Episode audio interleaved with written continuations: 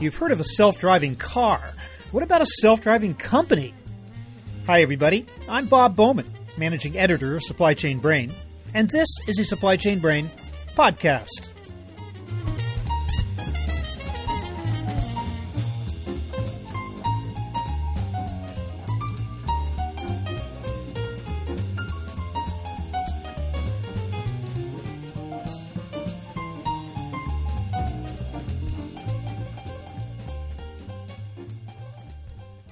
The so-called platform economy, typified by ventures such as Uber and Airbnb, is radically transforming the nature of work.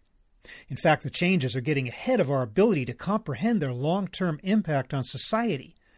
Maybe it's time to slow down and consider whether the so-called gig economy is, on balance, a positive or negative development.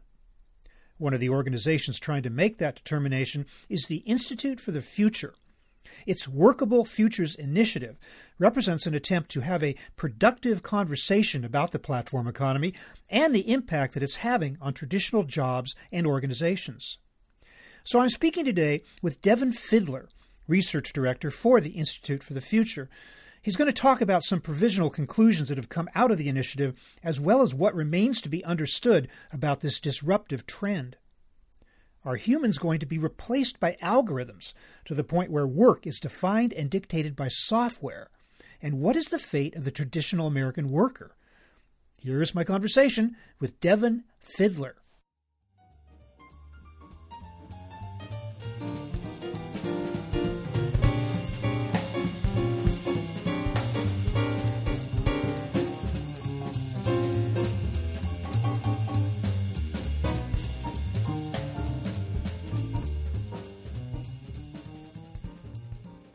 Devin Fidler, welcome to the show.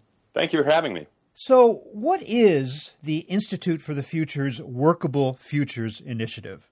So for the last several decades, the Institute's been involved in looking at shifts that are likely to change the way that we do work. In the last few years, though, it's become really clear that we're on the threshold of a pretty substantial break, that work is going to be really reworked in a lot of ways. And so we created the Workable Futures Initiative to kind of act as the crow's nest on a ship, look out at the horizons, what's inbound, what's coming our way that we should be aware of, and then try to bring in people who might be able to respond to those, to the conversation, to begin to formulate responses before these issues are right on top of us.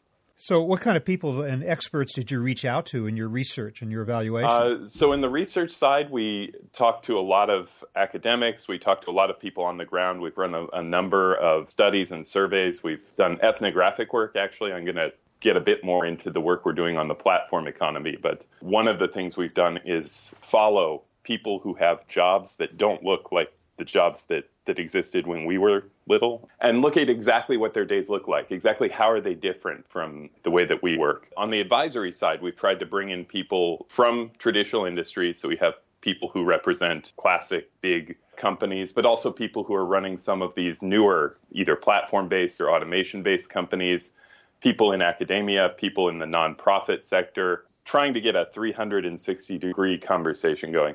All right, so what is your definition of the platform economy? There are a lot of definitions. We use the simple one that it's work that's intermediated by a digital platform. So there's a digital platform in there somewhere that's routing work. We've actually done a study recently where we've uncovered about 1,800 of these things, all of them created in the last decade, with more being added every day. So it includes everything from Uber, which I think everyone is familiar with at this point, through Airbnb, through less known ones. So there's freelancing platforms like Upwork, where you can get on-demand freelancing remote work, grocery delivery, the whole gambit. Is it a perhaps less exact phrase, the gig economy? Is that another name for it, or is that not entirely a 100% overlap between those two terms? So I think it's safe to say that the gig economy and platform economy are used almost synonymously. We prefer platform economy just because the gig economy as an expression has this connotation of really short bursts of work. And while that's true for a lot of these, in some cases, people are working for weeks, months at a time on specific projects, making very respectable wages. So I think the gig economy as a concept doesn't quite capture everything that's going on. And the existence of these platforms, these digital platforms, is that what you mean when you refer to the digital transformation of the economy? I think it's a combination of that on the one hand and automation on the other. So we think of it, we're geeky people, we think of it in terms of processing and the sort of density of networks. So what I mean is computing is getting more and more powerful, which is allowing more and more pure automation. And this is the whole conversation around robots and how they impact jobs, all of that space. On the other hand, networks are reaching out further and further into our daily lives. The iPhone's only 10 years old now. And that ability to access resources exactly when they're needed, exactly where they're needed, is a big part of the reason that the platform piece works. The Workable Futures Initiative is really interesting, that both of those independently and then the intersection of them. And that's the digitization of the economy. We hear this phrase, algorithmic platforms. What does that mean? Does that mean that the whole thing is based on mathematical formulas? Yeah. You know, one of the interesting things about, say, Uber, which is an overused example, but they're also the biggest player in this space, is that they managed over 2 billion rides now. There have been over 2 billion Uber rides that have been taken. If you were to look at who those drivers report to on a day-to-day basis, it isn't actually typically a person, right? It's the application itself. The whole thing is being algorithmically managed. For people who are familiar with the TV show Taxi, what Uber has done is automated Danny DeVito's job. The dispatch function and the management function have essentially been turned over to the app. We're really interested in where that goes next. This idea that management itself is not immune to the effects of digitization, but it's underexplored. So a lot of times we think about people on the front lines of factories and what happens when robotic systems brought in. I'm much more interested in what happens to management of companies when decision-making can be coordinated more fluidly by digital systems. But it sounds like you're doing more than just reporting on the state of work. You talk about exploring the potential for designing what you call positive platforms. What do you mean by that? Taking a step back, one of the things we've realized about these platforms is that they really have tremendous capability for both potential good and potential harm. You can imagine platforms essentially operating as kind of strip mining functions, just finding value and extracting it. Or you can imagine them really enriching the environments that they're embedded in. You can imagine, from an economic standpoint, this is positive externalities versus negative externalities. We have the sense that this is so new that we don't really yet understand how to build platforms that systematically enrich the communities that they're embedded in, offering more training, more opportunities, more mobility, more choice, all of these things. But our vision is to not only explore how to do that, but also work with everyone from policymakers to the platform executives themselves to see if it might be possible to implement those, to might be possible on balance to tip things further and further in the direction of these enriching positive externalities. Obviously, you do see the potential, at least, for the platform economy to bring new benefits, new flexibility, new freedoms, new creativity to the worker. On the other hand, you do indicate the possibility of there being negative impacts. What might some of those be? Wage is one. Typically in a platform environment, often you're in competition with people you wouldn't ordinarily be in competition with, and you're instantly discoverable, and that has a kind of commoditizing effect, so wages can be impacted. There are some platforms that are designed in such a way that you really are the servant of the platform. It pings you and you have to respond, and you're kind of negatively impacted if you don't, all the way through to basic things like mobility. And if I'm interested in doing something else, can I port the reputation and the goodwill that I've gathered on one platform to another? It's early days for all of that. Of course, as we look at this whole development, we think of it in terms of something that springs from youth. Young people designed it. Young people have embraced it.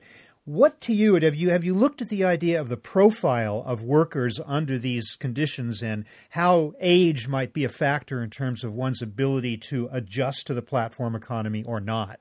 Yeah, so we have surveyed who's using these, and there is a bit of an age factor, but I think less than is commonly assumed. The average rideshare driver isn't somebody in their early 20s. Typically, the average age is a bit higher. And then a lot of the people who've been early adopters of this space have been people who are comfortable with freelancing and kind of gig-based work historically. So in communities like journalism, where people are used to freelancing, there's been a relatively strong adoption among people of all ages, really. It's possible to find very seasoned people on some of these platforms, now even leaking into areas like medicine or accounting or more traditionally professional roles. So while it may have skewed young early, I think that's changing quickly. Yeah, that certainly is my observation as well. I've been quite surprised to see the range of gender and age, at least in terms of the rideshare programs. Futurists don't get tired of telling us that we're in a whole new world when it comes to work, that the idea of you having one or two jobs your entire life is simply no longer the case, and that people who are coming into the workforce today may have a dozen or more jobs between now and the end of their working lives, may have 3 or 4 at a time. Mm-hmm. Does that track with what you're seeing out there in terms of your investigation of the platform economy? I think so. And again, starting with this idea that management itself is probably not entirely, humans aren't necessarily the very best people to be making all types of managerial decisions. We've actually experimented with a sort of spin out software design function that we've created at the Institute called Rethinkery Labs, with building software that can search through platform profiles and find people who are just the right fit for a particular piece of a workflow or a task, go out, recruit them, pull them in, help guide the process, and then help to re-coordinate to the next role after that's done.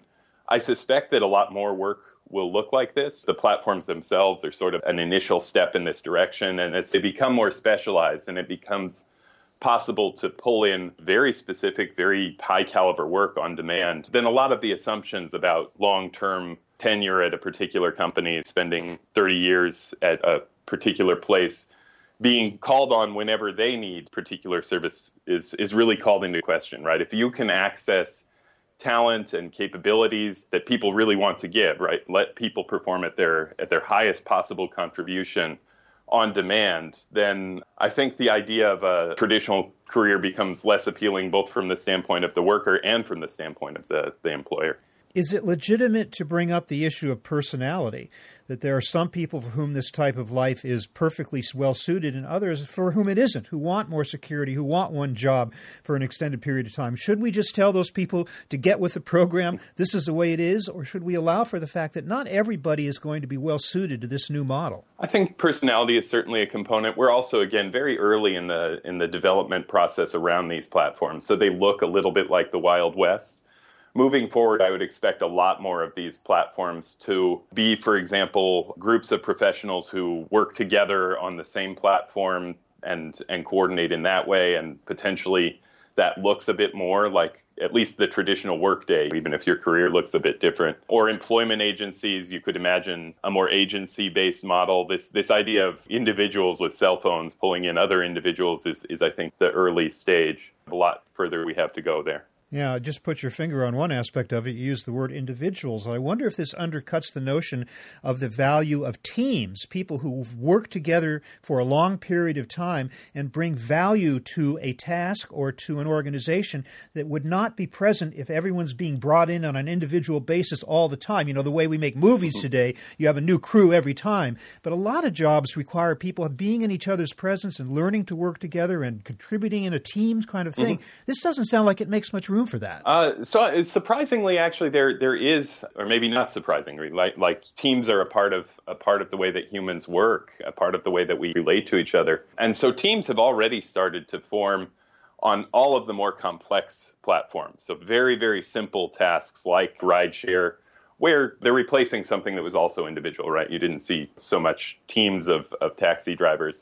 Once you get up into freelancing work, though, you have the emergence of virtual agencies and people forming teams that will go and apply collectively for particular types of work and rely on one another to handle excess workload. I think in a lot of ways, the movie example is a great one, because there again, you see while people reform for a movie each time, it's not as though it's a completely new group, right? Like very often, people are already connected to one another, and that's how that full band of collaborators is created, right? Oh, I've worked with him before. He's great. Bring in this group of cinematographers. It's these bonds do form, and they do carry through even in a platform world. So teams happen whether just because that's what people do. Right. They just emerge. You know, you mentioned the idea that this is migrating more in the direction of professional type work, and I wonder if there's some concern about that. let's say in the ride-sharing thing, the skill is the ability to drive a car.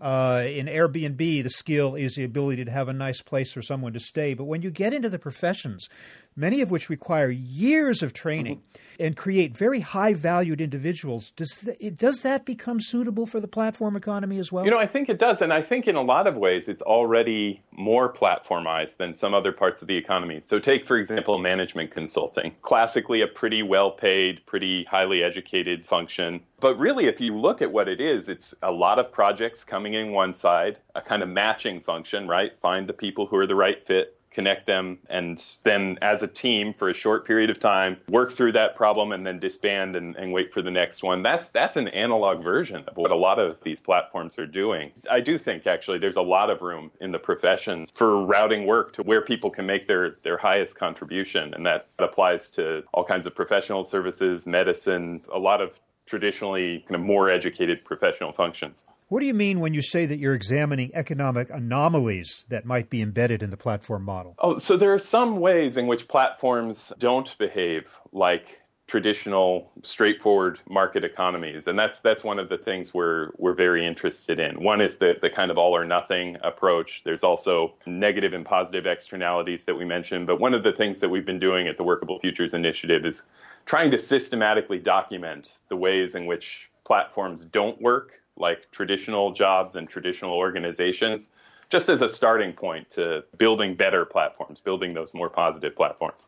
So your efforts here, are they ongoing? Are we looking at a date when you're going to come out with some very specific recommendations and observations? What's going on with the Workable Futures Initiative going forward? Yeah, so it is ongoing, and we do have an initial report available on the iftf.org website. It's called Work Interrupted. It's basically our attempt to gather in one place everything we know about the emergence of digital platforms at a high level, right? Everything we know about what are the positives, what are the negatives, what are the ways in which it doesn't reflect the same kind of patterns as traditional market economies.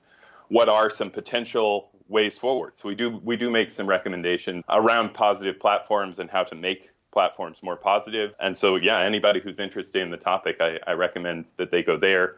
The next one that we have coming out will be looking more and more at this digital management piece, because I really do suspect that's the kind of unexplored big frontier that's likely to emerge next. And there we really do try to document all of the ways in which digital functions are taking over pieces of companies that they haven't traditionally been involved in.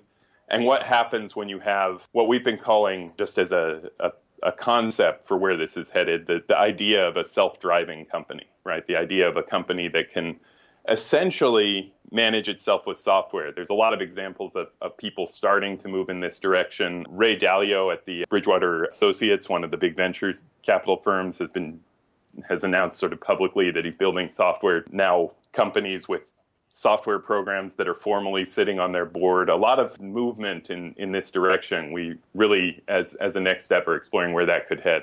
I can imagine maybe an average worker, if even such a term means anything these days, might be listening to our conversation, listening to us throw around terms like digital transformation, platform economy, algorithms and the like. And they may want to cut through all that and say, what is the future going to look like for me as a worker? As old-style, high-paying manufacturing jobs go away and this stuff comes along to replace it, where am I in this economy? Am I going to make enough money to live? What's my lifestyle going to be like? What's my job security going to be like? Am I going to have health insurance?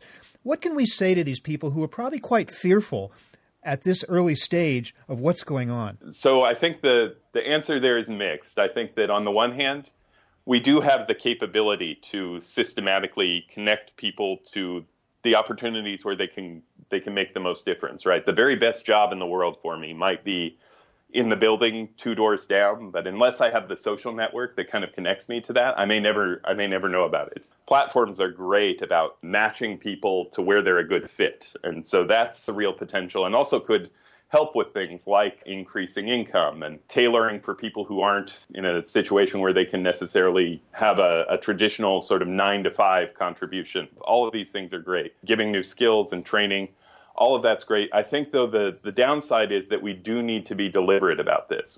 That's what the Workable Futures Initiative is really all about. The analogy, the sort of techie analogy that we sometimes use, is that it's like changing operating systems. Taking one system where traditional manufacturing jobs have really been the hub for everything from benefits to retirement to even elements of social status, and we're switching over to something different. We really do need to think that through, and that's part of the conversation we're hoping to catalyze. So for those people who are interested in that, I hope that they make noise about that. Do be clear that this is something that we need to be looking at, because I think there's a conversation that we're not having in enough depth, given the size of the shifts that we're really talking about.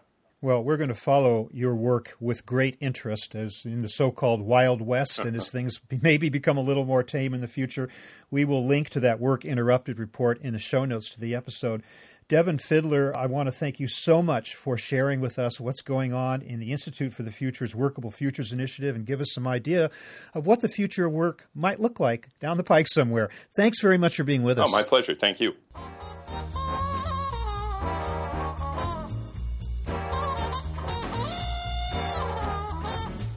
That was my conversation with Devin Fidler of the Institute for the Future, talking about the future of work in a platform economy.